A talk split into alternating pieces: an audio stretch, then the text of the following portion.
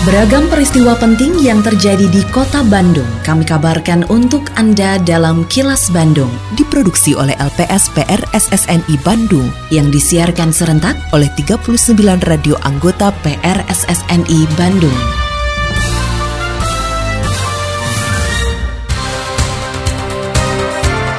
Sejumlah informasi aktual kami hadirkan untuk Anda dan inilah informasi utamanya. Geliatkan U M K M, O P D diimbau berkegiatan di teras Cihampelas. Peredaran uang palsu di Jawa Barat terus turun. Presiden luncurkan vaksin Indovac di Bandung.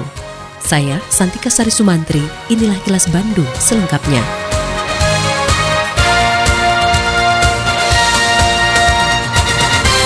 Wali Kota Bandung, Yana Mulyana, menyesalkan adanya sosialisasi dan diskusi program Indonesia Pintar oleh partai politik yang melibatkan kepala sekolah S M P negeri di Kota Bandung. Yana menegaskan aparatur sipil negara atau A S N tidak boleh terlibat politik praktis dan akan menindak tegas bagi A S N yang melanggar aturan tersebut. Ia mengatakan dugaan pelanggaran tersebut akan diproses sesuai peraturan perundang-undangan. Menurut Yana, Dinas Pendidikan Kota Bandung sudah meminta keterangan kepada yang bersangkutan. Selain itu, Dinas Pendidikan Kota Bandung telah menyosialisasikan pengelolaan program Indonesia Pintar di Kota Bandung pada pertengahan September lalu. Ya, tentunya kami menyesalkan ada partai politik melakukan satu kegiatan yang melibatkan A S N karena dia kepala sekolah S M P enam belas itu kan A S N. Kan Disdik saya minta klarifikasi itu karena ketidakpahaman tapi karena keinginan untuk mempercepat sosialisasi kepada orang tua, terutama orang tua bagi siswa R M P ya, relawan yang melanjutkan pendidikan untuk bisa mengakses program Indonesia Pintar itu gitu. Tapi kan sekali lagi kami sesalkan karena Disdik sebelumnya sudah melakukan sosialisasi ke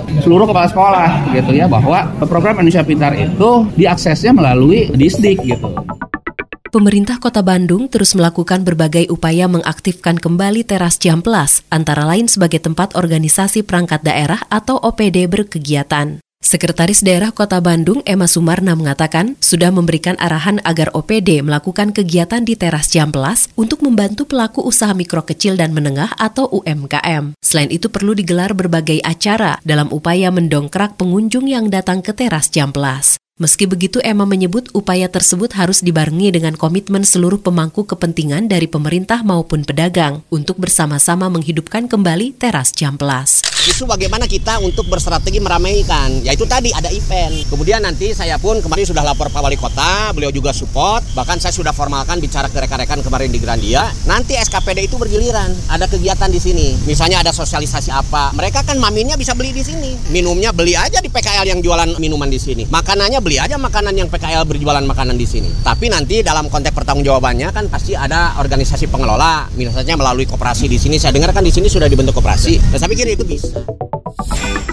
Halo masyarakat Kota Bandung, sehubungan dengan akan diselenggarakannya launching Bandung Calendar of Event dua ribu dua puluh tiga pada bulan November, Dinas Kebudayaan dan Pariwisata Kota Bandung mengundang para pelaku jasa usaha pariwisata, pelaku seni budaya, pelaku ekonomi kreatif, komunitas, serta masyarakat Kota Bandung untuk menyampaikan event yang akan dilaksanakan pada tahun dua ribu dua puluh tiga. Event-event tersebut nantinya dipromosikan sebagai Bandung Calendar of Event dua ribu dua puluh tiga. Untuk informasi dan pendaftaran Bandung Calendar of Event dua ribu dua puluh tiga bisa langsung datang ke kantor Dinas Kebudayaan dan Pariwisata Kota Bandung, Jalan Ahmad Yani nomor dua tujuh tujuh, atau kunjungi akun Instagram et t i c dot bandung dan et disbudpar dot b d g. Batas akhir registrasi pendaftaran Bandung Calendar of Event dua ribu dua puluh tiga pada lima belas Oktober dua ribu dua puluh dua. Segera daftarkan event Anda agar menjadi bagian dari Bandung Calendar of Event tahun dua ribu dua puluh tiga. Pesan ini disampaikan oleh Dinas Kebudayaan dan Pariwisata Kota Bandung. Hai wargi Bandung, kamu tahu nggak kalau Bandung Smart City sekarang punya aplikasi Bandung Super Apps, namanya Sadayana atau Semua Digital Layanan Kota. Nah, ada menu apa aja sih di Bandung Sadayana?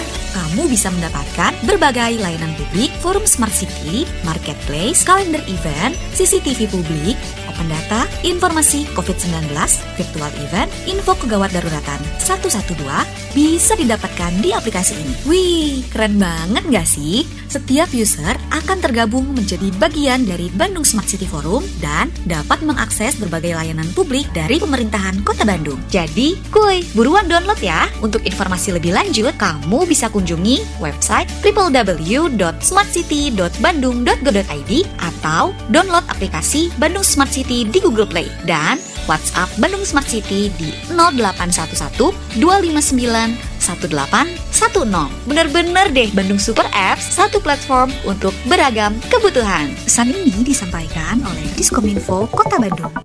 Presiden Joko Widodo secara resmi meluncurkan vaksin virus corona atau covid sembilan belas hasil produksi di tanah air dengan nama Indovac. Peresmian ini sekaligus menandakan vaksin Indovac digunakan dalam program vaksinasi nasional. Dalam pidato sambutannya saat meluncurkan vaksin Indovac di P T Bio Farma Kota Bandung pada Kamis pagi, Joko Widodo mengatakan Indonesia harus mandiri di bidang kesehatan dan secara bertahap mengurangi ketergantungan bahan-bahan farmasi dari luar negeri. Ia juga mengapresiasi seluruh jajaran P T Bio Farma yang mampu memproduksi vaksin Indovac dalam waktu relatif singkat. Vaksin Indovac telah mendapatkan izin penggunaan darurat dari B P O M pada dua puluh delapan September dua ribu dua puluh dua lalu untuk sasaran usia delapan belas tahun ke atas.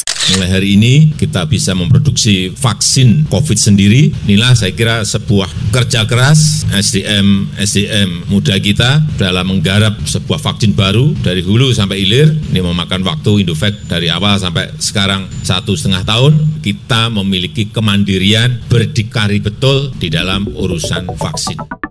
Tingkat kandungan dalam negeri atau T K D N vaksin covid sembilan belas Indovac yang diproduksi di tanah air mencapai sembilan puluh persen. Saat mendampingi Presiden meresmikan vaksin Indovac di P T Bio Farma Kota Bandung, Menteri B U M N Erick Thohir mengatakan penyediaan bibit sebagai bahan dasar vaksin Indovac memang masih bekerja sama dengan luar negeri. Namun mulai awal sampai akhir tahun pembuatan vaksin Indovac dikerjakan oleh P T Bio Farma. Menurut Erick, peluncuran vaksin Indovac sebagai langkah awal dari upaya kemandirian kesehatan. Selain P T Bio Farma, B U M N di bidang farmasi lainnya juga dalam proses menuju kemandirian farmasi. Karena itu seperti yang Bapak lihat tadi, vaksin Indovac ini juga bibitnya kita kerjasamakan dengan negara lain. Tetapi produksi semuanya dari kita, Bapak. Penemuan lanjutannya dari kita. T K D N-nya ini sampai sembilan puluh persen. Tapi ini yang kita harapkan R and D ke depan harus ada di Indonesia, Bapak. Ini yang kita dorong. Bank Indonesia menyatakan peredaran uang palsu di masyarakat terus turun. Hal ini sebagai dampak semakin meningkatnya pemahaman masyarakat serta upaya penegakan hukum yang lebih efektif sehingga membuat efek jera bagi pelaku pemalsuan uang. Kepala Divisi Sistem Pembayaran dan Pengelolaan Uang Rupiah pada Kantor Perwakilan Bank Indonesia Provinsi Jawa Barat, Agustinus Fajar Setiawan mengatakan, berdasarkan temuan, hingga saat ini uang palsu yang beredar di masyarakat mencapai lima belas ribu lembar dari berbagai pecahan. Menurut Fajar, jumlah temuan uang palsu ini berkurang sekitar tiga puluh lima persen dibanding tahun dua ribu dua puluh satu lalu. Sampai dengan bulan Juli, itu ada lima belas ribu tiga puluh empat lembar, itu tadi secara rasio tiga puluh lima koma delapan persen ya. Dibandingkan apabila temuan uang palsu selama tahun dua ribu dua puluh satu. Kami melihat ini jumlah temuannya lebih sedikit dibandingkan dua ribu dua puluh satu, itu tandanya bahwa masyarakat bisa lebih mengenali uang asli, uang palsu. Kemudian kami melihat penegakan hukum ya, dari pihak kepolisian, dari pihak berwajib terkait dengan tindak pidana pemalsuan uang itu juga sudah lebih efektif. Tahukah kamu, setiap bulan Oktober, O J K bersama dengan Kementerian, Lembaga Jasa Keuangan dan stakeholders terkait menyelenggarakan rangkaian kegiatan Bulan Inklusi Keuangan atau B I K selama satu bulan penuh. Tahun ini akan banyak sekali agenda B I K yang dilaksanakan, misalnya talk show dan webinar seputar keuangan kepada masyarakat dan komunitas difabel, World Investor Weeks, Multi Finance Day, serta pembukaan rekening tabungan dan reksadana. Selain itu ada juga kegiatan donor darah dan bisnis matching sektor pertanian. Nah, puncaknya nanti akan digelar pasar rakyat yang tentunya memamerkan produk keuangan serta berbagai macam kuliner dan produk U M K M. Makin penasaran kan? Pantau terus Instagram kami di et o j k underscore jawa barat ya. Yuk kita ramaikan keseruan B I K. Inklusi keuangan meningkat, perekonomian semakin kuat. Pesan ini disampaikan oleh O J K Jawa Barat. Kini, audio podcast siaran Kilas Bandung dan berbagai informasi menarik lainnya bisa Anda akses di laman kilas bandung news dot com. Lindungi diri dari covid sembilan belas dengan selalu memakai masker saat beraktivitas dan berinteraksi. Tetap patuhi protokol kesehatan untuk mencegah penularan virus corona karena pandemi belum usai. Terima kasih Anda telah menyimak Kilas Bandung yang diproduksi oleh L P S P R S S N I Bandung.